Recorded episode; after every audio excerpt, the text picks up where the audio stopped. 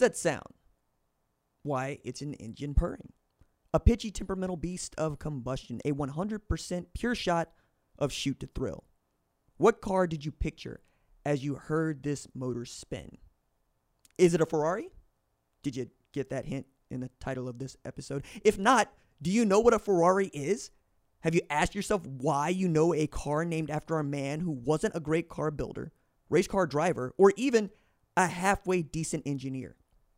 A man who did not push racing car technology forward at any point with any innovation, but was farcically late to implement technology that would have made his cars better and faster. A man who inspired the creation of Lamborghini because he insulted an Italian who bought one of his cars. All of these questions I've asked can easily fit under one two part question.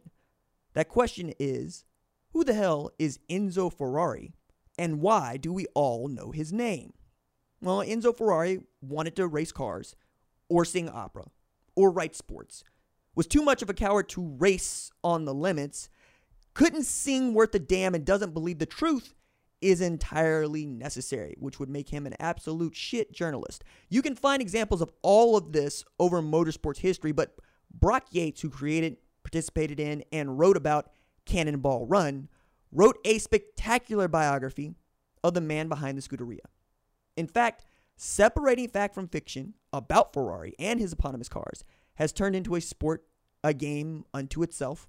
With that in mind, I've adapted the child's game, true or false, into what I'm calling truth or Ferrari. Using Yates's book, Enzo Ferrari, The Man and the Machine, I'm going to articulate a statement about Ferrari. You can participate by writing truth or Ferrari for false, shouting it at your car speakers, shouting it into the void, shouting it into a crowded train. If you answer more of these questions correctly than not, you win a prize. If you'd like to receive that prize, send me a tweet with your truth or Ferrari score at the Patreon linked below. Number one, Enzo Ferrari believed women to be a lesser form of human. Truth or Ferrari? It's true. Yates wrote, Women, to men like Ferrari and his forebears, fell into two simplistic categories the chaste females, who produced them, and lustful, low life harlots from whom they selected their mistresses and concubines. This idiotic double standard generated within men of Ferrari's generation and their sons perhaps the greater fixation with sex than any other civilized race. For example, adultery by a man in Italy is not punishable unless attended by scandalous behavior. However, if committed to however if committed by a woman she can be sent to jail but for a man having more than one woman is a measure of manliness pure and simple this of course presents contradictions confusions and ultimately massive insecurities in his seminal work on his countrymen the italians noted journalist and historian luigi barzini put it this way most of them, men, harbor secret doubts and fears. A moment comes when every one of them is struck by the fact that most of the women he has had an affair with are somebody's wives, and that is not, therefore, materially possible for all the husbands in Italy to stray from marital fidelity while none of the wives do so. There is no escaping the fact that each day a substantial number of proud Italian males, jealous, suspicious, overbearing, proud men, are behind made corn nudie and become the object of scorn and ridicule, end quote. So, from that, you can already see Enzo Ferrari was a man of appetites, but also deep suspicions and hubris, which is the running theme throughout this entire show and his entire life. On to the next fact Enzo Ferrari began Scuderia Ferrari to spite Fiat, Truth, or Ferrari? Well, it is also true. In those wildly creative times when little was known of metallurgy, combustion chamber science, suspension geometry, aerodynamics, excuse me, etc., that would ultimately hold the keys to speed and durability in automobiles, Fiat was acknowledged as the leader in the new technology. This prompted an Italian authority on the subject to proudly reflect Fiat did not copy, it taught after having created. Whew. It was into this exclusive milieu that the poorly educated, still unhealthy, totally unqualified former Army farrier poked his prominent nose on a winter day in 1918. He was bearing a letter of recommendation from the colonel of his regiment, the contents of which are unknown. Whether or not it was merely a form letter outlining Ferrari's vague skills, presumably revealing, you know, he could hammer some nails into mules' hooves, it's lost to history. Whatever the message, it was useless. The post war job market was glutted with veterans, and Ferrari was doomed from the moment he entered the mahogany paneled office of the engineer Diego Soria. Soria, whom Ferrari described as stalwart with closed cropped reddish hair turning gray, politely but firmly described Fiat as too small a firm to absorb the services of the thousands of veterans who were seeking to work in Turin. Worse yet, for Ferrari residents of the city were getting the available billets. Ferrari wrote of his moment with poignancy, describing how he lurched into the wintry gloom outside the Fiat offices and wandered through the busy streets to a bench in Valentino Park on the banks of the Po. There, in the shadow of the immense Castello del Valentino, he said that he brushed away a layer of snow and sat down. Quote, I was alone. My father and brother were no more. Overcome by loneliness and despair, I wept. End quote. Fiat owed him a debt of honor that would have to be repaid.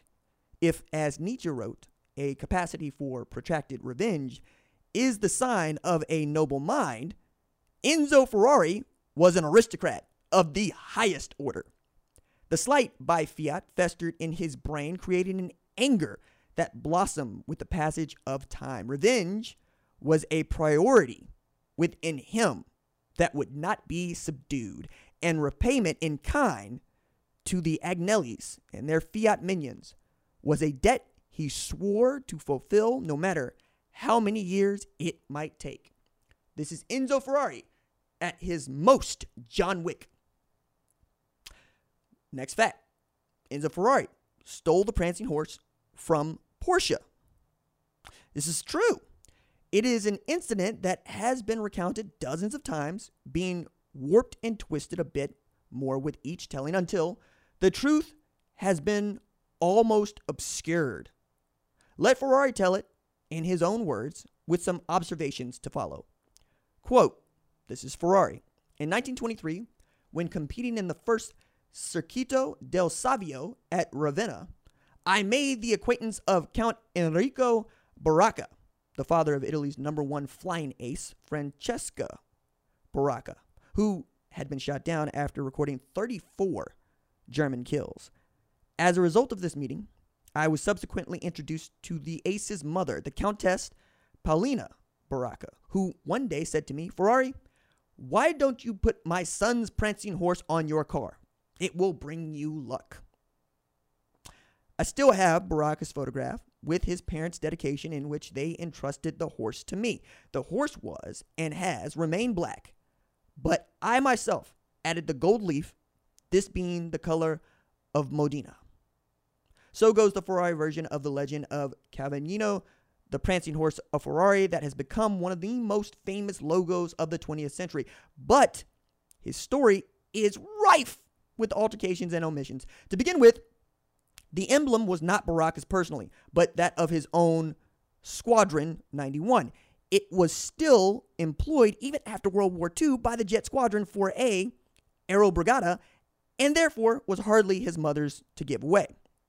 As has been mentioned, Ferrari's brother Alfredo was apparently a member of the ground crew for the squadron, and it is possible that the Countess suggested that the escutcheon be adopted in his memory. There is a reliable story that Baracca took the prancing horse after he shot down a German pilot over the Tolmezzo in November 1916. The German, who was flying an Albatros B2, was from Stuttgart and was carrying the emblem of his city, also a prancing horse on the side of his airplane. Therefore, it is logical to assume that the Cavallino Rampante, so revered by Fer- uh, is actually of German origin and directly related thematically to that later carried by Ferrari's archival, excuse me, arch rival from Stuttgart, Porsche. Examination of the two logos reveals a startling similarity. As for the Countess giving Ferrari the emblem for luck, one must puzzle over what kind of good fortune it brought to her son. The final irony of the story is the prancing horse, while Ferrari my goodness, while Ferrari sentimentalized the moment and significance of the gift, he put it in a drawer for nine years and did not appear on the hood of one of his racing cars until the 24-hour sports car race at Spa, Belgium, on July 9th, 19, or excuse me, July 9th through 10th, 1932. The Italian automotive historian Luigi Orsini suggests in his excellent history of the Scuderia Ferrari that the prancing horse was actually presented to Ferrari in the 1930s, just prior to his employment at Spa. But Ferrari himself repeatedly leaves the impression in his, autobi- in his autobiographies that the gifts was made shortly after his victory at Ravenna. Whether the Cavallino Rampante was offered in 1923 and 1932, 1923 and 1932 remains a mystery, as do the exact origins of the emblem. Although it is known that in later years, Ferrari was unable to trademark the prancing horse due to complications arising from Stuttgart's proprietary claim on the animal. All right, so pausing real quick to just, hey, Italian is not my first language. I struggle with pronunciation. I was hooked on phonics. I apologize. However, I am not going to apologize for not editing this podcast episode. I will fumble over words. It happens. But this podcast, you know, is available to all the Patreon folks over on the Patreon. So if you would like to kick in, I invite you to look at the Patreon link below. Okay, let's move on to the next fact. Enzo Ferrari was an awful husband. Truth, if you've been paying attention at all. However, let me go about it this way. I addressed this earlier, but I think it bears repeating because of my opinion of people, especially those who are marked as outside for their influence, and Ferrari is part of that group of artists. While I generally understand the argument that the work people perform isn't indicative of the person they are and that neither of those things should be held into account, I don't think it holds water. When people are good and gracious and kind, we always remark on it, no matter how good or great or important their accomplishments in their professional fields might be. I also believe an indication of character is best seen in how they treat not the public, but the people closest to them in their private life. I fervently believe a person's work especially an artist's work, cannot be separated from their personal life precisely because their work is influenced by their private life and vice versa. Finally, when we attempt to separate an artist from their work, we are in effect arguing to place them on a moral continuum that makes exceptions for objectionable and even criminal behavior so that we might continue to enjoy their work for free and free from guilt as we continue to enjoy their work. You're probably thinking of examples that fit into the morality exceptional clause or morality exception clause right now, but you know, I'll raise that man as Ferrari again, whom, you know, maybe you don't put into that one. However, I closely read Yates's analysis of Ferrari's chauvinist behavior earlier, and here's an example of Ferrari writing about it himself. Quote, I married young somewhere around 1920. I cannot remember the exact year, I, as I have mislaid the marriage certificate. He added in the third person, this young man declared that nothing else mattered where there was love. I later came to realize that the rest did not matter and did not matter a lot. Okay. Back to Yates. That Ferrari's marriage was to descend quickly into a legal arrangement is an understatement. While numerous photographs exist of him and his new wife at various races in the early 1920s, he soon became the traditional Italian husband, seeking sexual conquest not so much for pleasure, but for simple gratification of the ego. Gross. Enzo Ferrari was to remain obsessed with sex for most of his life, and it was probably within months that his marriage view, uh, vow, excuse me, to Laura Garello, who he actually married on April 28, 1923, after living with her for two friggin' years, were shattered. Years later, he was to remark to Romolo Tavoni, a veteran racing manager and close personal associate, that, quote, a man should always have two wives, end quote. We will continue to revisit this as a topic throughout our conversation here. But again, this is where I stand. The next fact we have to say truth or Ferrari to is Enzo Ferrari lacked commitment, was a coward. To which I will summon my best Gucci Mane in the orange jumpsuit in front of the judge when she asked him, Are you guilty, sir? To which he answered, Bitch, I might be.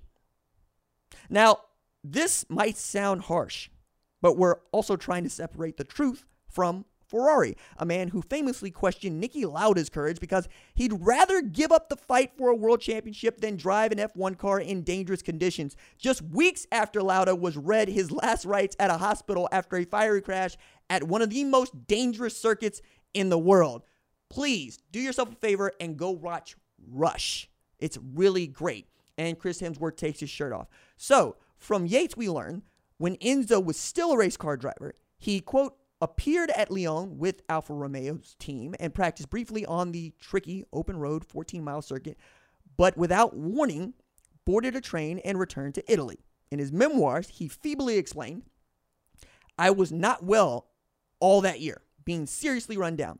My indisposition, in fact, was grave enough to compel me to cut down with my health that was to afflict me throughout the years to come. What was the nature of this serious ailment, you might ask? Some have suggested it was a nervous breakdown. Others feel it may have been heart trouble arising from his wartime illness. A few darkly implied that perhaps it was the beginnings of his connection with the dreaded ailment, the reality or the rumors of the reality of which would dog him to his grave. Giovanni Castronini, the doyen of Italian motorsports journalists, during the 1920s and 1930s stated flatly that Ferrari was afraid.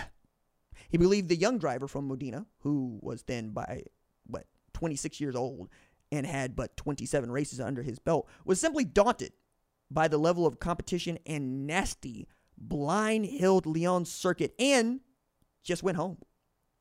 This remark from Castronini was openly circulated and enraged Ferrari, who refused to forgive him until a truce was finally arranged 35 years later. Ferrari's longtime friend Gino Rancati made the following cryptic observation about Ferrari's racing abilities in his openly affectionate biography in 1977. He possessed a certain limitations as a racing driver, an excessive respect for the machines entrusted to him, and perhaps not the highest form of courage. Next fact we got to take into account here Enzo Ferrari was a fascist. To which, once again, I must summon Gucci Mane in the orange jumpsuit, asked, Sir, are you guilty? To which he replied, Bitch, I might be. Ferrari maintained that he was uninterested in politics and, in view of his antipathy toward Rome and general disregard for the Catholic Church, which was deeply embroiled in the Italian political scene at the time, there is little reason to doubt him. He did, however, make friends with numerous fascist officials because most, well, those were the people in power and they had influence in the domestic automobile industry and maintained tight links with the party. Enzo Ferrari was learning to be supremely a political man, but not only in the sense that this would advance him, but advance his own fortunes, not those of any particular ideology. He met Benito Mussolini only once in early 1924. Il Duce was at the height of his popularity at the time and stopped in Modena during a circu- uh, excuse me, circuitous motor trip from Rome to Milan, Yates wrote. He made stops along the way to meet with a prominent fascist senator for a long, typical Italian meal and talk fest. But Mussolini remained loyal to Alfa Romeo during his entire reign, perhaps because the mark was manufactured in the city where he rose to power. He was driving a three seat Sportster when he arrived in Modena. Being the local Alfa concessionaire and city's most prominent motorsports personality, Ferrari was selected to escort Il Duce out of town. He tried to drive carefully on the rain slicked cobbles, but still ran a higher velocity than the less skilled Mussolini and was capable of maintaining. After several wild skis by the proud but inept leader, Ferrari slackened his pace until the journey ended a few kilometers later.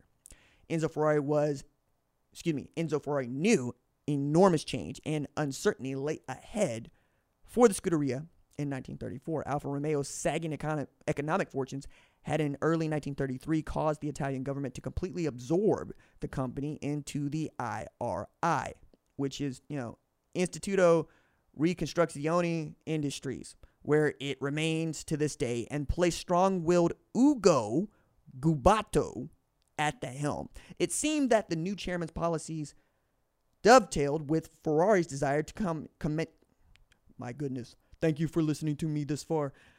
Ferrari's desire to commandeer the entire factory racing program.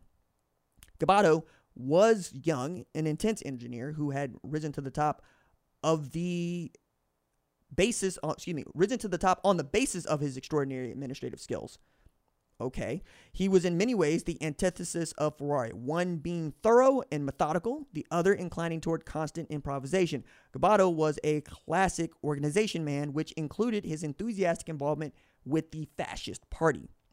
Ferrari tended to be the lone wolf, relying on his own wits rather than the collective wisdoms of committees. Gobbato had spent 1931 in Russia aiding the communists in setting up the world's largest ball bearing factory. At the time, the Stalin regime had actively solicited the help of numerous Western engineers to aid in the industrialization of the state.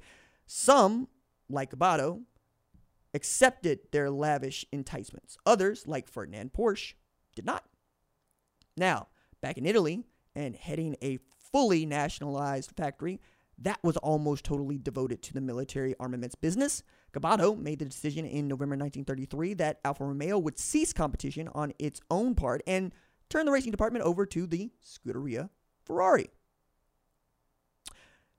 Gobbato, no doubt, made it clear that the fealty to the fascist party was critical if one had hopes of doing business with Alfa Romeo. While Enzo Ferrari never revealed any strong political orientation, he was pragmatic and a pragmatist of the first order and realized that Gobbato's sentiments would have to be acknowledged, if not openly supported. Like so many Italians, Ferrari's diet of fascism was based on a thin broth, not the thick, steamy soup of Hitler's National Socialist or Lenin's chilly Marxism. Mussolini seemed to be a powerful, resourceful leader, and the masses adored him, at least from a distance, where his bombastic exhibitions could be enjoyed as pure jingoistic theater. Despite the gripping poverty in the South and the grumblings of the communists in the North, the nation was sailing along on his coattails, unconcerned about where the trip might take them. Much of the fascist apparent success, the public works projects, the heavy handed social engineering, and the military buildup appeared to evidence the reemergence of a strong, united Italy, reminiscent of the Roman Empire. But it was a self delusionary charade. Beneath the parades, the oratory, the strutting about in flashy new uniforms, the same old, regionally fragmented, cynical, isolated, opportunistic, faintly bemused Italy chugged onward, unchanged and unaffected. Okay, Yates, you were in your bag on that one. Yes, the people cheered Il Duce.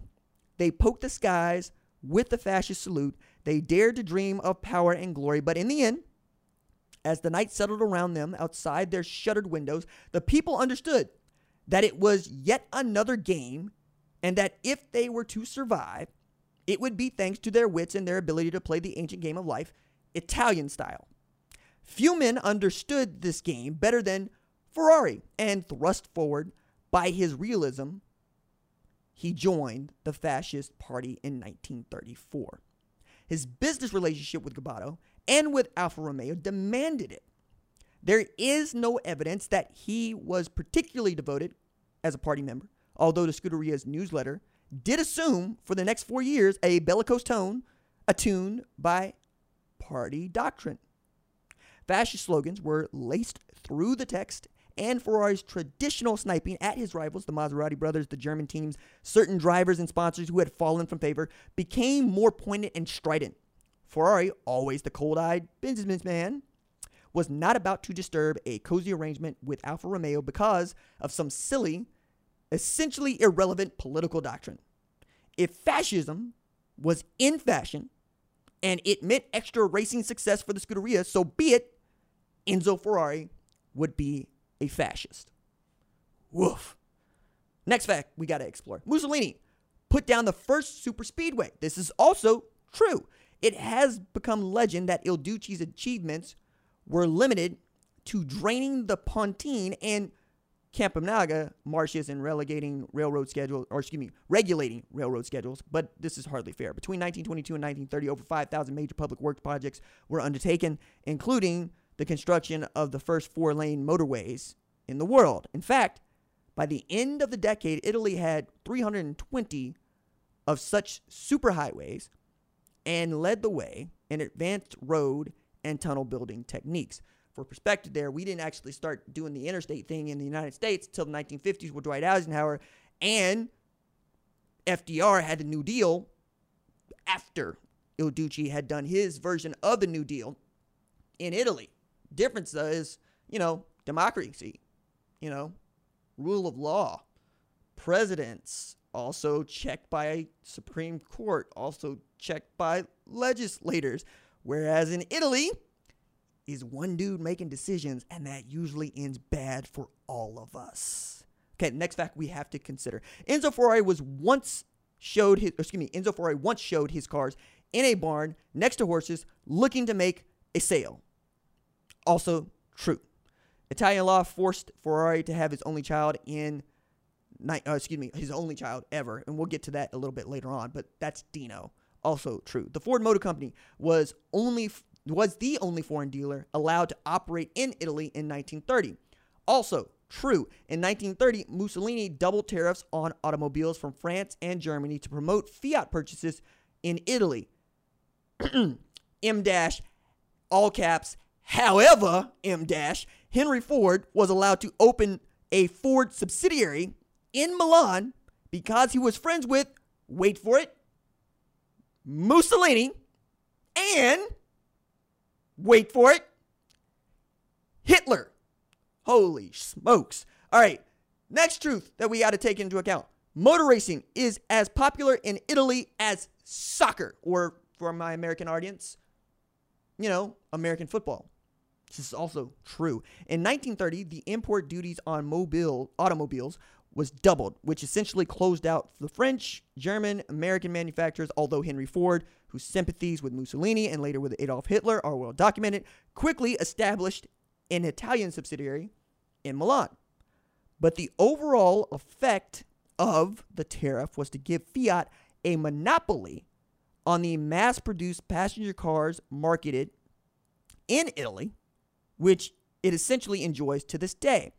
Alfa Romeo, suppliers of sporting and luxury machines for upper classes, also benefited from this. As Italy steadily increased its military hardware, however, Alfa's efforts slowly shifted toward the manufacture of trucks, reconnaissance vehicles, and aircraft engines.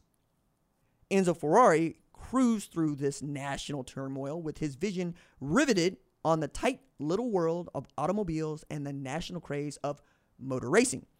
No nation in the world embraced the sport more passionately, and even the smallest cities had booming automobile clubs and you know, which organized all manner of races, hill climbs and road rallies to bring honor and prestige to their regions. By contrast, the American entrepreneurial spirit had transferred auto racing half mile and one mile fairground dirt horse tracks where admission could be more efficiently charged.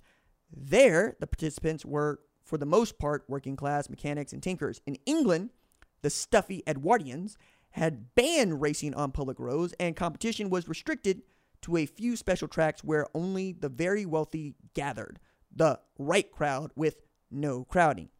But in Italy, motorsport crossed all social boundaries, rivaling football and cycling in popularity, while its center was in the industrial north. Races like Targa Florio or Florio in the dirt poor Sicily or the Coppa, a race run deep in the agrarian toe of Italy, were subject of real national attention.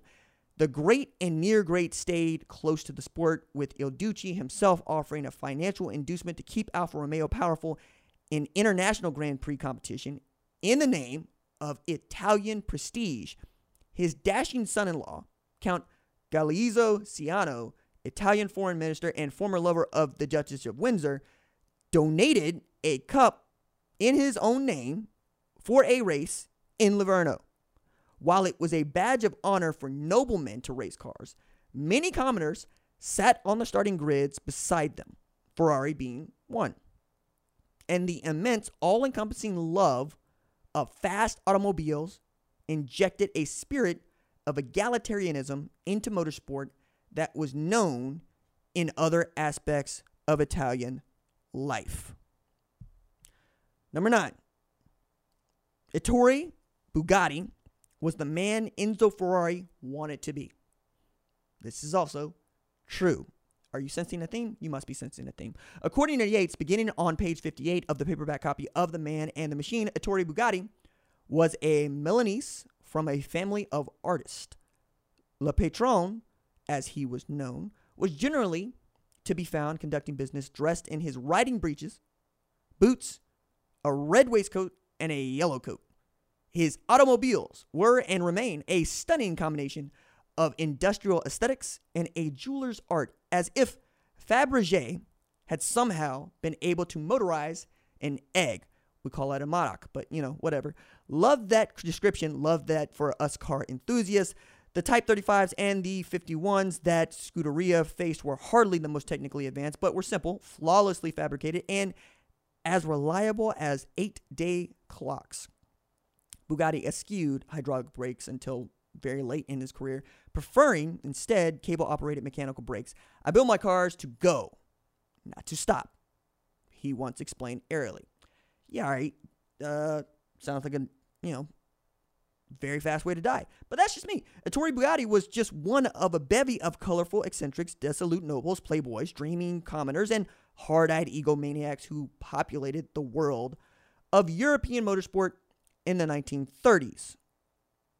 He certainly stood above the rest in terms of lifestyle. A feudal barony had been created around the spidery machines he manufactured in limited quantities and sold only to those he personally deemed worthy. By contrast, Enzo Ferrari was then still a drab, simple journeyman, laboring in a small garage in a fetid Italian backwater. But the example Bugatti was setting surely did not escape him.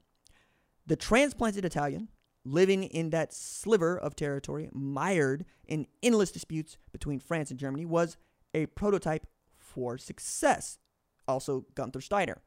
He was manufacturing cars for the very wealthy and fielding his own team of professionals and wealthy amateurs.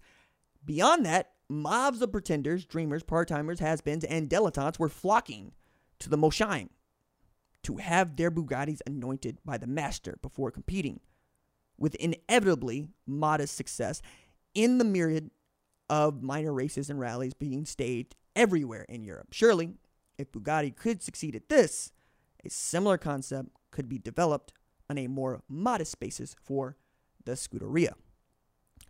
Now we're on to the next fact. Enzo Ferrari's last race was an all timer, just not for him. You know, like that famous uh, meme, call the police, but not for me. Except we're absolutely calling the police for Ferrari on this one. This is great. Enzo Ferrari was to have one last try at race driving, and the outcome sent him an eloquent message as to why his future lay behind a desk and not a vibrating steering wheel. The race was the Circuito del Tre Province, a regional event in which he had participated twice before without success. The course was a single 79 mile lap around the Apennines to the southwest of Bologna, crossing the 4,000 foot Abetone Pass and starting and finishing in the small city of Poreto. Excuse me, Poretta. The Scuderia had no serious opposition, Borzacchini jo- joined Ferrari with his big 8C 2300 sports cars, while Tazio Nuvolari was given a small 1750. The race is a classic example of how difficult it was to beat Tazio Nuvolari, no matter the odds stacked against him. This is also a man that used to look down upon people that gave him a return trip back uh, if they were going to send him abroad to race because he's like, How dare you? You're saying that I would drive this car safe enough to come back in one piece, and I assure you, I am hell on wheels and I'm willing to die in this race car. That is who Ferrari was racing against, and that is the guy that you're hearing me talk about. Up until then, the event, as it was, telling his longtime mechanic and sometimes Sancho Panza, Decimo Capagnoni, I'm, sh- I'm sorry, Decimo, I just butchered your last name, but you know, I again, I apologize for like the 55th thousand time. Yeah, not the 55th thousand, maybe maybe fourth, third, third, fourth. I'll probably apologize again at some point in this. Anyway, Decimo, he told Decimo he was totally ignorant of the course and therefore a substantial disadvantage to the boss, uh, who was Ferrari, who had raced there twice before. Still, he instructed Decimo to prepare his car for the start the following morning. So New Nuvolari had never raced this, never practiced it, and had a worse car than Ferrari, who had raced this twice and had a better car. By the time he and Decimo pushed the Alfa to the line, both Ferrari and Borzacchini had left. As in the Mille Miglia, which we'll talk about a little bit later on, the race would be decided on elapsed time. So, like rivals, if you play a lot of Forza Motorsport, or Time Attack by any other name, Urged on by the screaming crowds, Nuvolari sped off in hot pursuit. The potholed road paralleled a railroad track for a short distance, then traversed it via a level crossing. The Alfa hit the lumpy tracks at an absurd velocity that sent it flying into low orbit. Decimo saw the crash coming and grabbed a pair of handles inside the cockpit for support. No one wore seatbelts in those days, and no one wore crash helmets either. But the p- impact was too much. The handles gave way, and the hapless mechanic was pitched onto the tail of the car. Barely avoiding being tossed into the wake of the berserk machine, Nuvolari skidded to a stop to assess the damage. The crash had broken the throttle linkage and bent the suspension. Decimo quickly jury rigged a throttle connection with his leather belt, and the two set out again, driving the Alfa in tandem. Nuvolari working the brakes in the gearbox, while Decimo yanked on the improvised throttle cable with one hand and held on with the other. But the grab handles were gone, meaning that he had to reach outside of the car for a grip, which in turn flayed his hand with flying gravel and stones. In pain, he withdrew it long enough to wrap the bleeding flesh with his handkerchief. Three miles farther on, they saw Borzacchini's car parked at the side of the road. Now, only Ferrari remained. Decimo protested that it would be impossible to catch him, which only made Nuvolari drive faster. They snaked down the Abetone Pass, barely on the edge of control as the Alfa slewed near the fenceless drop offs. At the Sestola checkpoint, they were informed that Ferrari had a 40 second advantage. It was a mere 22 miles to the finish in Poretta, and to make up such a differential against a larger car over a such a short distance bordered on the impossible. But with Decimo stretching his belt to the limit and Nuvolari flinging the Alfa uh, through the bends wide open, they gobbled up the distance. They shot across the finish line as the stunned and no doubt chagrined Ferrari saw his victory slip away by the margin of a few seconds. This would be the final race of Ferrari's career, although he did keep his Automobile Club of Italy racing license, number 16, active for several more years. He explained that the birth of his son was the reason for his retirement, but that must be viewed with some skepticism. Years later, he wrote in his memoirs, I made the decision not to compete anymore in January 1932 when my son Dino was born. My last race of the preceding season had been the Bobbio Monte Penice hill climb on July 14th on the hills above the Piacenza. I'm sorry. I debuted a new Alfa Romeo 2300 designed by Jano and brought it to a victory. But the day I promised myself that if I had a son born to me, I would stop driving car race cars and would devote myself to organizing and competing with automobiles. I kept my word. I cannot claim, furthermore, that I would have been a great racer. Already, at that time, I was driving, no doubt, away because I knew that I was carrying within me a great obstacle. I was driving the car and respecting it. When one wants to get spectacular results, it is necessary to know how to maltreat the car. Summing it up, I wasn't capable of making a car suffer. And this kind of love, which I can describe in an almost sensual and sexual way within my subconscious, is probably the main reason why, for so many years, I no longer went to see my cars race. To think about them, to see them born, and to see them die, because in the race, they are always dying, even if they win. It is unbearable. This is typically florid Ferrari prose without much relation to the truth, Yates wrote. There is little evidence that he cared about, and these are his italics, any automobiles, much less his own. From the beginning, they were implemented by which to gain, or excuse me, they were implements by which to gain gratification of his own ego. In contrast to Ettore Bugatti, who was gripped by the Bauhaus aesthetics of the machine, Ferrari never expressed any such sensitivity other than the foregoing, which was more than likely intended to excuse his humiliation at the hands of the faster drivers like Nuvolari. Automobiles were tools, nothing more, nothing less, by which to glorify the Ferrari name on the racetracks of Europe. He kept no cars of his own, other than the mundane passenger sedans, nor did he hesitate to send his most successful racing machines off to the scrap heap once they had become obsolete. Ferrari's decision to retire was probably more related to changing the changing demands of his career and his realization of his limited talents as a driver than with an abiding devotion to his young son. Surely, being run down by Nuvolari with a battered, lower powered automobile had to have set the message that his time and energies would be better served by running the Scuderia than actually driving. So, what, pray tell, was it like to be with Ferrari at his office? Well, Yates gives us some insight. Ferrari's small office was generally filled with visitors or Alfa Romeo representatives, leaving him little time to compose letters on his typewriter, which were always signed in purple ink. He used that particular hue, he explained, in memory of his father, who always signed his name on legal documents with an indelible pencil, which left an impression of violet on the carbon copy. He was to use that color until the end of his life.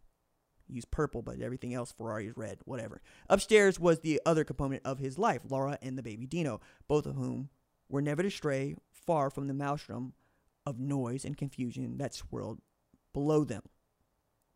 This is the part where I also say another fact. Enzo Ferrari would have fit right in to Netflix's Drive to Survive. This is true. This man's ego, as you no doubt have already just come to grips with, or still coming to grips with maybe, is gigantic. Back to Yates. The persona of the man who was running the operation was beginning to take shape, and that would remain consistent throughout his life. While only in his mid 30s, Ferrari was firmly in control of the operation and given to fits of temper that would descend on the place like summer thunderstorms. A misplaced cigarette, a badly fabricated part, or late arrival of a worker would send his temper soaring and strong men scurrying for cover. At the same time, he could be a model of decorum, transforming himself into a charming maitre d' when the moment demanded it, as when a high-born noble or fascist official arrived at the Scuderia or a wealthy customer expressed interest in spending extra for a special bodied Alfa. Ferrari was learning the art of manipulation with his drivers as well. How the subtle suggestion, the offhand remark, the critically timed slight might make a man drive all the harder. Enzo Ferrari was on his way to becoming the consummate manager of men. Not docile, soft willed men, but proud, fiercely competitive, egocentric men whose livelihood, if not their very reason for living, depended on this most demanding and unforgiving of sports. If any man understood the dimensions of that unique human weakness the Greeks called hubris, it was Ferrari. All right, and this is me. And in this, Ferrari was the forerunner, progenitor, and patriarch to what we now call the modern Formula One team principal and race team owner. They will use the media, as well as a stopwatch, to finagle, shape, and outright cheat their peers if it means they will win. Indeed, car racing is the only sport I've encountered where one might celebrate a victory in spite of a faster competitor or a car simply failing to finish the race due to reliability issues or an unfortunate accident. Finishing first because the rest of your competition failed to finish is treated and celebrated just the same as setting lap records against a perfectly healthy field. To my American sensibilities, this feels wrong. But in racing, especially in Europe, it's simply called sport. And whatever means necessary to have the best machinery possible is also considered sport. Even if that meant Nazis and fascists needed to be feted for funding. I mean, take it a step for, uh, farther. Former FIA president, that is the president of the governing body of motorsport across the globe, Jean Marie Balestre, was allegedly an officer in the SS division of Nazi Germany. And again, I need to tell you, I say again, probably mentioned for the first time, but I'm going to say it as if I said it again. Balestre was FI president in the 80s, not immediately following World War II, some 45 years afterward. An Italian magazine published photos of him in what appeared to be a German magazine uniform.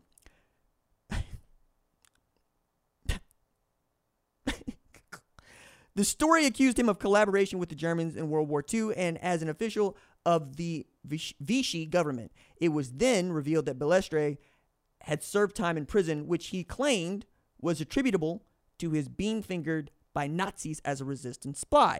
His critics countered that he had been jailed by Germans after he had been found stealing from them. The argument boiled on for years with no conclusive evidence ever produced to dislodge Balestre from his august position. To which we must once again ask Sir, Jean Marie Balestre, are you or have you ever been a member of the German SS division to which he probably would say, Bitch, I might be. Okay. The next fact we have to talk about. Enzo Ferrari refused to fly, was suspicious about trains, and refused to use elevators. this is also true. Indeed, Ferrari stopped attending races outside of Italy altogether at following 1934. This is Brock Yates uh, writing. Not even Monaco the most prestigious Grand Prix in the world. Yates wrote, part of this bondage to Modena surely involved logistics. Ferrari refused to fly, was suspicious of trains, and presumably employed only automobiles for travel, which, on European roads of the 1930s, meant endless hours behind the wheel. He would also not use elevators. Overall, this man would call himself engineer maintain a less wholly analytical view of his life's technical complexities. Okay. And let me be clear where Yates isn't. Enzo Ferrari was not, I repeat, was not an engineer, but a marketer, a hype man, a loud, egotistical character who simply never stopped being such. One of the rules for life that I have learned is it doesn't matter if you're any good at your job if you've been doing it forever. If you've been doing it forever, people just assume you're good at it, even if you suck at it, even if you were never good at it. You got to keep the job, you stay in the job. People assign to you what they assign to Enzo Ferrari, which is whatever narrative that fills in that gap that says, oh, yeah, that dude's supposed to be there, when really nothing about life is fair. None of this is a meritocracy, and uh, it's all not even up to you. Okay. Now that I've got to say that, Enzo Ferrari initially rejected the mid engine concept out of hand, a caustic caveman to advanced car technology. Not only was he never at the forefront of automotive innovation, but he was also downright obstinate to it. Again, this is a fact and it is true. The idea here being that simply putting the engine in the middle of the car, mid engine, allows for more even weight distribution, a better balance, with clear corner exit speeds that make opponents feel as if they're stuck in mud. I say this as the proud owner of a Toyota MR2, the third generation midship runabout two seater, a lightweight, hill climbing, two gate timing, cutthroat cornering kaiju. Yet, when one of Ferrari's designers brought him plans for a mid engine single seater based roughly on the concept of the Auto Union's car, which had dominated Grand Prix competition the season earlier, Ferrari rejected this layout out of hand, remarking, It has always been the ox that pulls the cart. Therefore, the new machine, codenamed Tipo 158, would be a conventional front engine automobile based purely on the wishes of the Commendatore, as Ferrari was called, a quasi honorific bestowed upon him by wanton dictator Mussolini and one he kept until his death. He would gain use, he would again use the same argument in the late 1950s, thereby anchoring his team at least two years behind his new British rivals. Also, to his credit and detriment of his team, Ferrari later walked back that he's, you know, not an engineer, writing his memoirs. I have never considered myself a designer or an, invent- or an inventor, but one who gets things moving and keeps them running. My innate talent for stirring up men, as he described it. I mean, sports talk radio host does the same. Just saying, like, it's kind of kind of in the job description there. If you've been paying attention to any sports talk radio host, or you know any, what makes them good at their jobs. I don't know. You might ask him. But the penchant to remain if I'm being kind, traditional in his views of what a race car would be, continued to plague his teams well into his elderly age.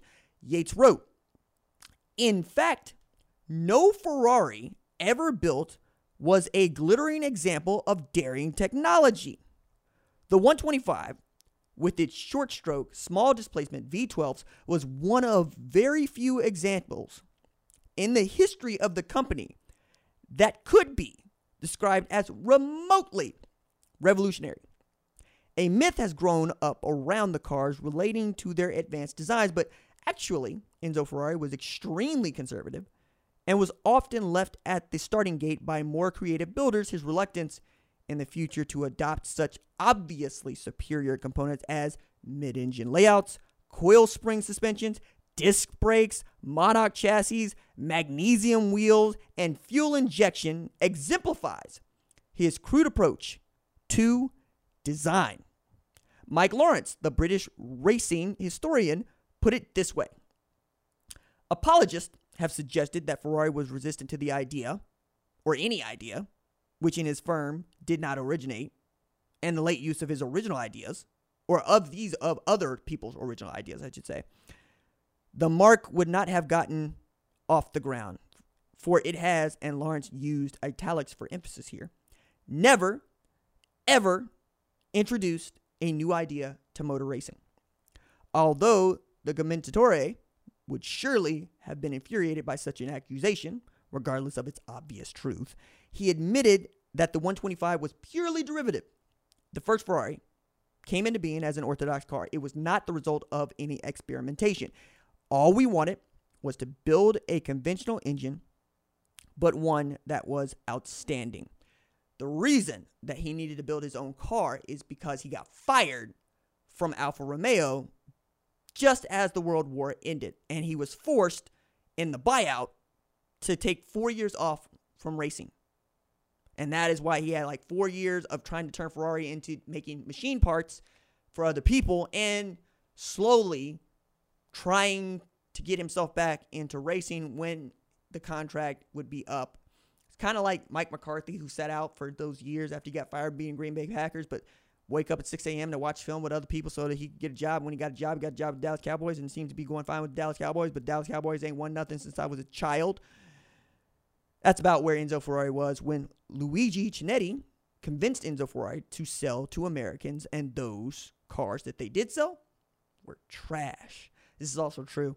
A former race car driver and a man who saw the trophies Ferrari had won as the best advertising and marketing possible in the newly rich and unsaturated market of the United States, Luigi Chinetti was the man who convinced Ferrari to stop selling machine parts and start selling road versions of his racing machines on Christmas Eve in 1946. America, the man child of a nation, could be either a blessing or a curse, Chinetti said. If Ferrari chose to remain in the machine tool business, he would be crushed by the tidal wave of industrial power from the West. But by exploiting the new wealth that the same industry was bound to produce, both could prosper. Chinetti was firm. Built five cars a year for America, and he would sell them for unseemly amounts of money. Give him the opportunity, and he would sell 20 a year. A number on that dank day in Modena that sounded as astronomical as if they had been discussing General Motors' annual output. Ferrari agreed, saying yes, he might build a few cars for the provincials. Worse yet, the cars Ferrari initially produced in the 1950s were pissy, moany, practically undrivable crap. Yates wrote Ferrari's road cars were little more than detuned race machines, which sounds great, but check this. They were abominations to drive anywhere but on an open road at full throttle. They were noisy, they fouled spark plugs, they were impossible to start on cold mornings, and they had notoriously weak clutches. The bodies, while beautiful, tended to rust and leak. Worse yet, the cars boiled over in city driving. At one point, an American who was selling the cars in status starved California went to Modena to complain to Ferrari that his Ferraris simply could not be operated in Los Angeles traffic without overheating. This is where Yates actually picks up the story. Ferrari reacted in mock amazement and immediately summoned a new coupe to demonstrate the contrary that Ferraris could be puttered through the hottest, excuse me, that Ferraris could be puttered through the hottest, narrowest, most stifling mod- Modenese, Modenese alleys with ease. I did not mean to do that, that I just did. A trip was undertaken with Ferrari at the wheel. The Californian watched the temper gauge as they meandered through the city. So did Ferrari. Each time the needle began to edge toward the boiling point, Ferrari would glide to the curb and point out a famed local landmark or get out and sip an aperitif. One day I'll look up what that is. At a sidewalk cafe. He would tarry later, oh, excuse me, he would tarry long enough for the engine to cool down and then proceed. When the temperature began to escalate again. The process would be repeated. While the Californian understood the charade, he returned home happy, content that he had been honored by the Commendatore with his charming little ruse. To which I will add this small opinion a chump. This Californian, he's a chump. He, he, he, he's a chump. Moving on. Next fact we got to discuss Enzo Ferrari laughed at a man who claimed to have slept with only 3,000 women. By now, you know that this is true. This is a salacious way to get into Ferrari's home life. Yes, it's also true. Yates wrote this. At home, life was still dully routine. Laura was a distant, cynical woman who maintained a connection with daily operations through her financial interest in the company, although she came no nearer to the workshops than to putter in her garden behind the dutifully uh, the dutiful schoolboy when his health permitted. Dino involvement with his father was inconsistent at best.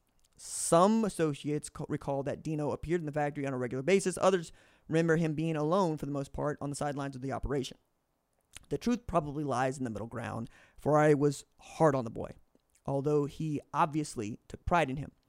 One day, Dino drove a car from the Scuderia in Modena out of the Maranello factory Ferrari was was furious. Dino wasn't healthy, and the idea of the boy driving a car without his permission gave him fits. Despite his outburst of temper, which were daily occurrences, Ferrari intended for his legitimate heir to take over the business, and there's reason to believe Dino cared deeply about automobiles. But Enzo Ferrari was driven by ambition, not by family obligation, and it is logical to assume that the child entered his life only when it was convenient. Moreover, Lina Lardi and little Piero, his other son with his girlfriend, were constant distractions in nearby Castelve- Castelvet, uh, I'm sorry, Castelvetro, leading Ferrari to remark to Tavoni, one of his friends, shortly after his arrival that a man should always have two wives. Gross. Ferrari was obsessed with sex. Long conversations at dinner with close associates centered on women. Ferrari prided himself on his conquest. Women were simply objects, recalls one who worked closely with him for years. He didn't really care for them. They were symbols to be carted off to bed, notches in his belt, that's all. Years later, when Ferrari was in his 80s, he hosted a small birthday party lunch at the Cavallino restaurant across from the factory. His guest of honor was an old colleague and former member of the Scuderia. The man fancied himself something of a Casanova, and during dessert, Ferrari asked him in his customary point blank manner, How many women have you had in your lifetime?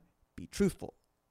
The guest thought for a moment, then answered proudly, At least 3,000. Ferrari pulled back in mock amazement. Only 3,000? He sneered.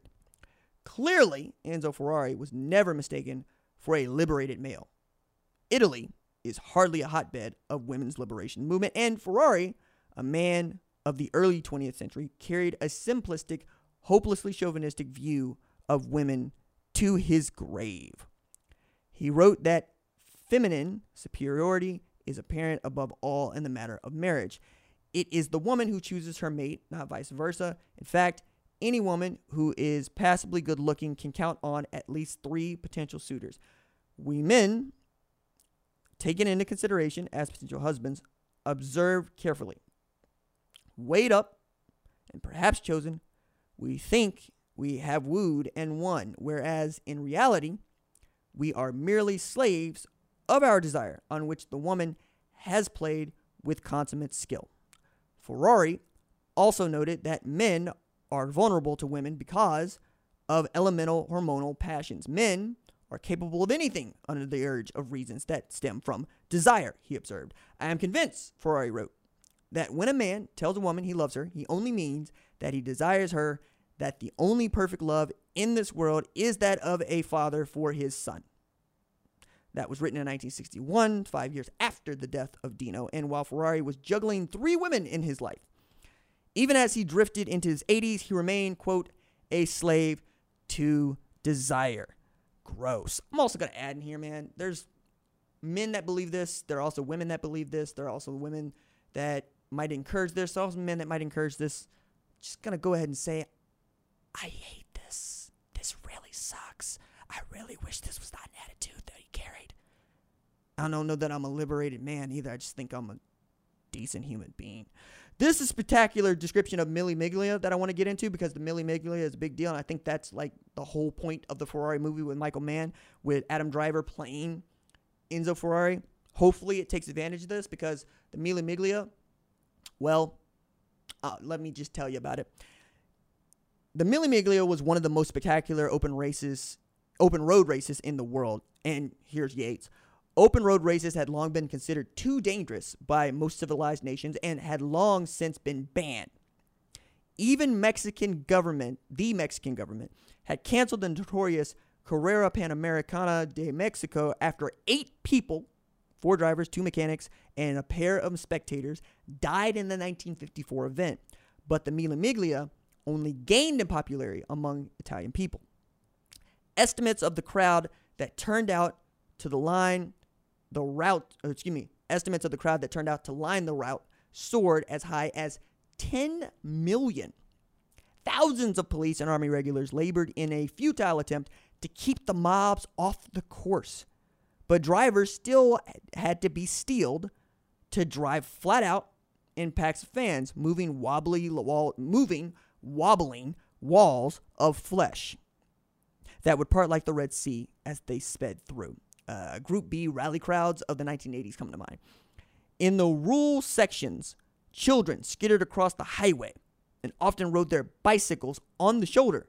Strutting young men tried to show their mettle by attempting to touch the fenders of the speeding cars, an Italian counterpart to the running of the bulls of Pamplona.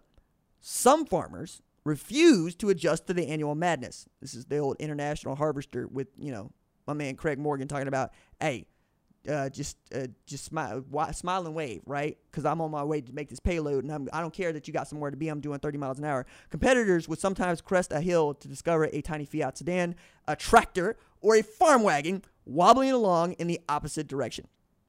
Yet the notion of fast cars racing on real roads, around twisting mountain hairpins, and through narrow city streets was the embodiment of every man's fantasy to charge down an open road flat out, unencumbered by laws or moral and social impediments of any kind. This certainly was Brock Yates' fantasy. After all, the author of our guidebook into Ferrari also created Cannonball Run. For all its insanity, the Mille Miglia was the ultimate automobile race encompassing a Belgian journalist, as Belgian journalist Jacques Ickx put it, an entire lifetime condensed into a few hours. Enzo Ferrari said of the epic, no driver could ever say he achieved his victor's laurels if he had not won a Brescia. To have done so meant that a man had faced down the specter of violent death for half a day over some of the most difficult and unforgiving roadways in the entire world.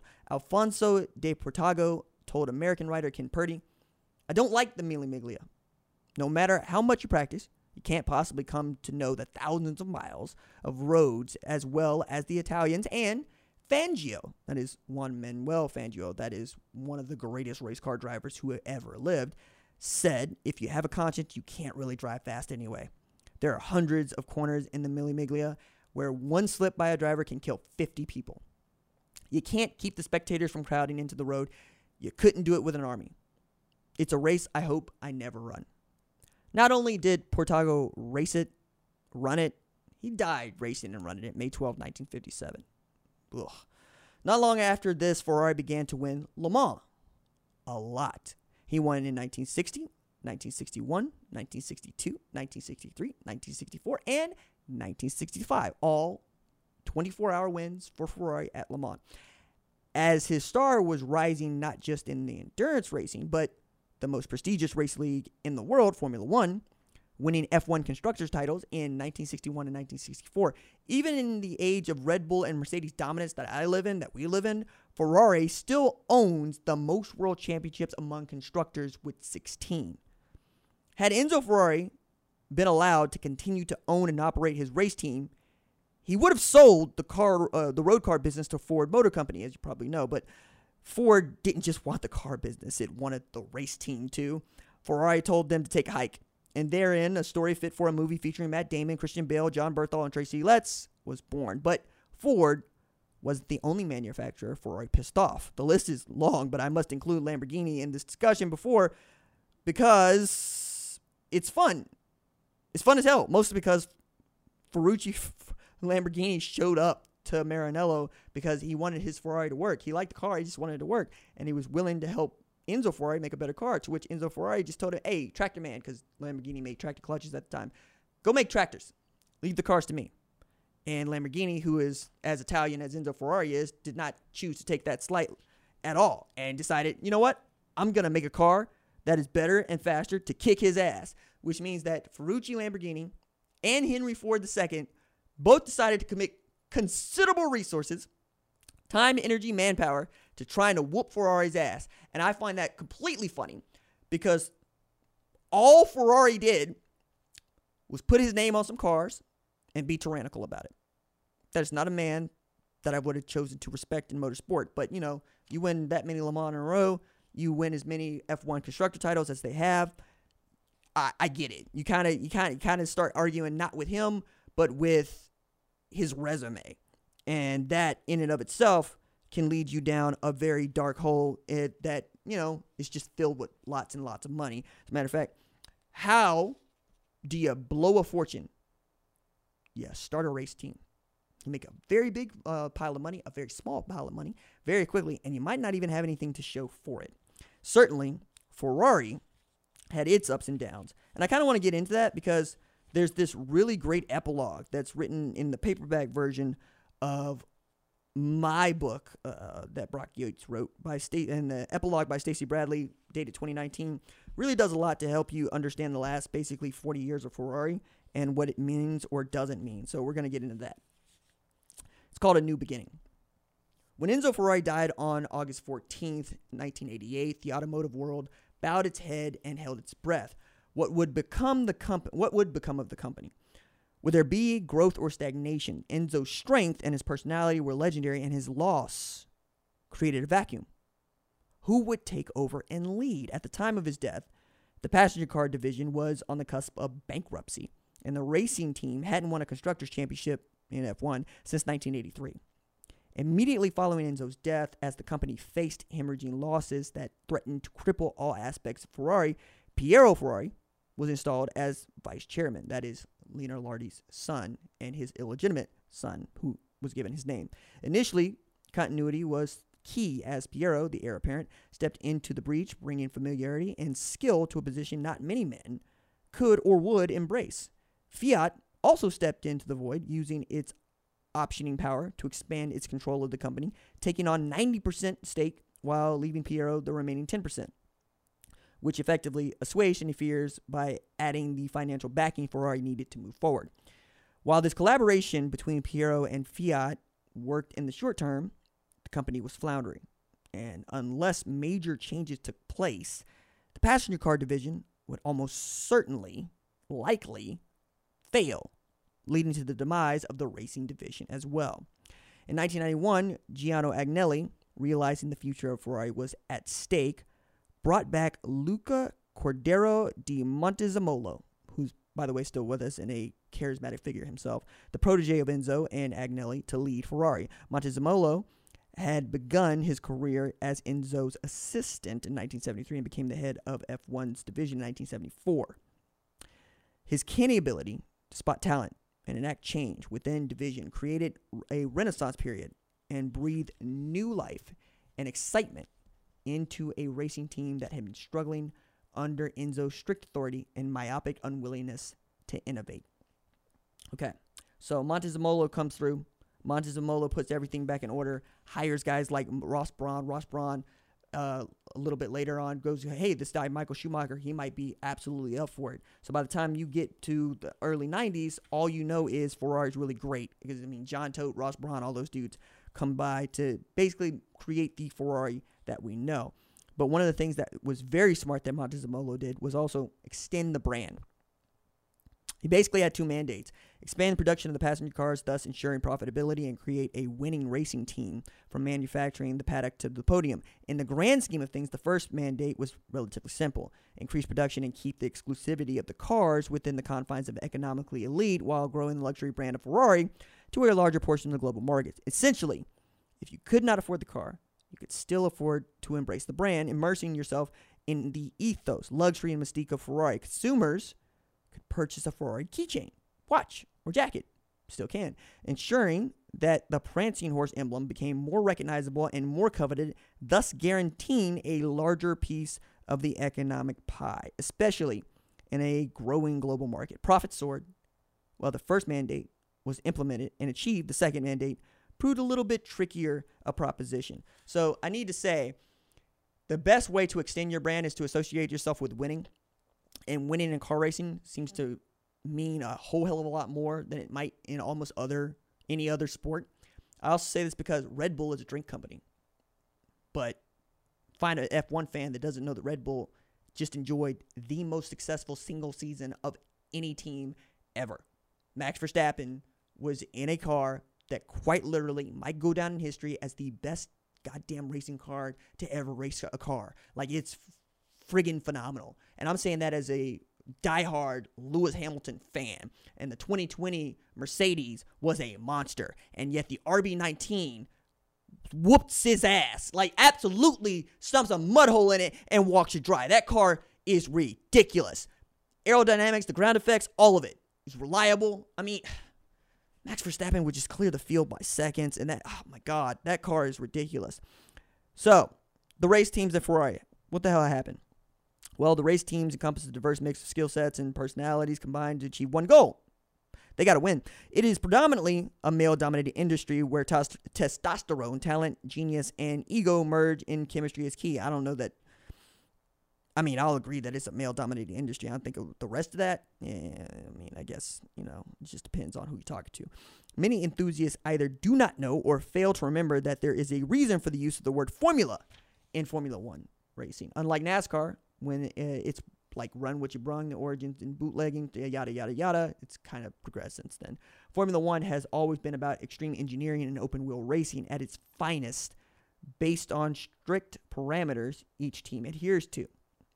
This formula to run Grand Prix races is governed by the FIA and includes both sporting and technical regulations.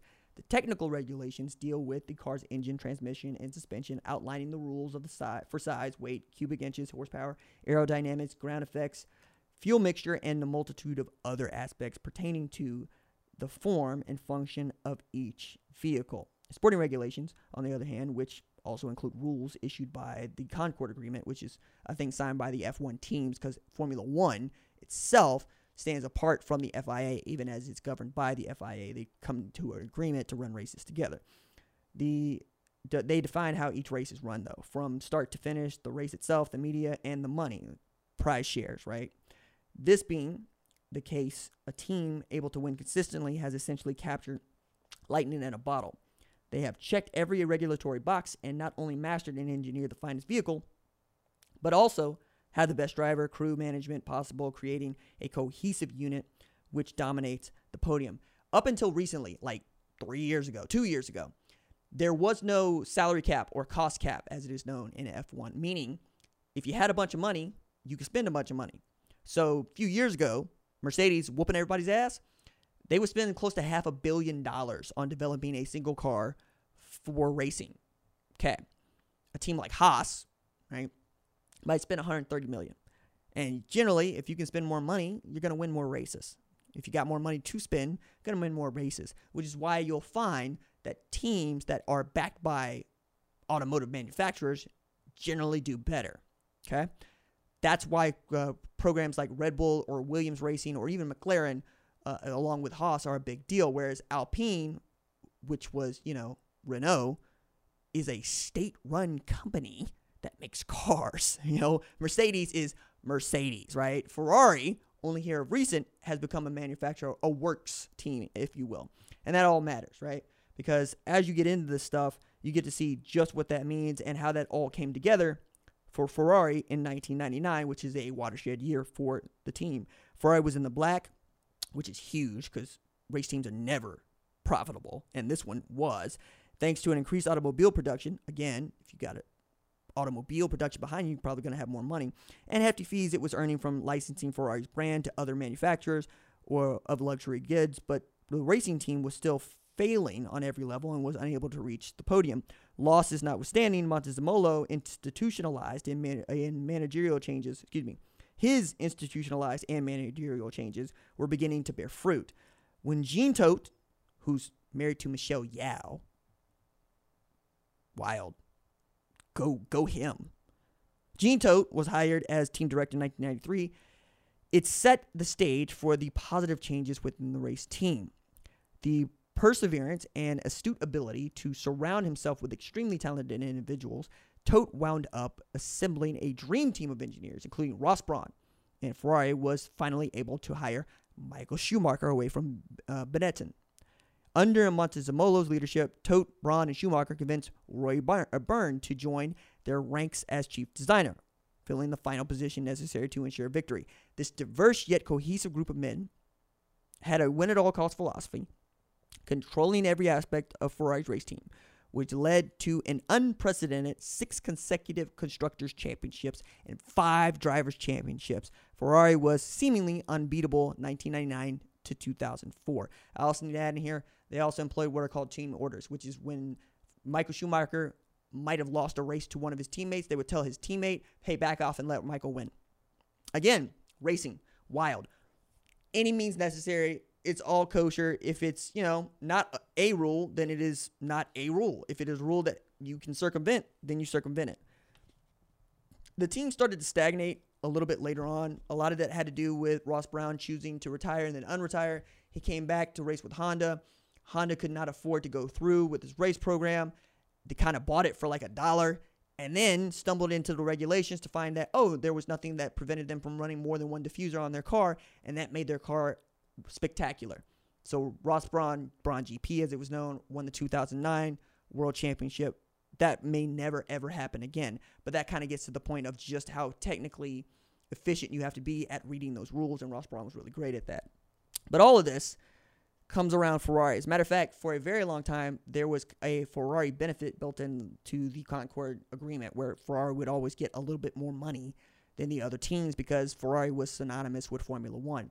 They've since kind of let that go, but that's also because Ferrari ain't been nobody since 2005, 2012, right? I mean, we're talking about Kimi Raikkonen being the last Ferrari driver to win a world title.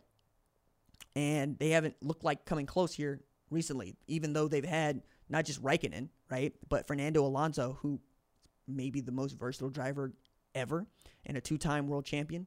He's looking to get a third because that would equal Ayrton Senna.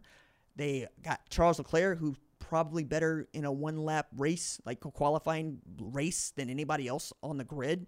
And I think Carlos Sainz Jr., uh, son of Carlos Sainz Sr., rally legend, is also really great. And, you know, everybody knows that they got the money to go do this. It's just, why haven't they? That said, I know way more Ferrari fans than I know race fans. You know what I'm saying? And that kind of gets under my skin. But that's because I know now what you know. Ferrari actually done anything for motorsport except put his name on some stuff. Yeah, that is the great lie and truth of Ferrari. Uh, I apologize for the editing of this episode, but you can always complain at the Patreon. All right, bye.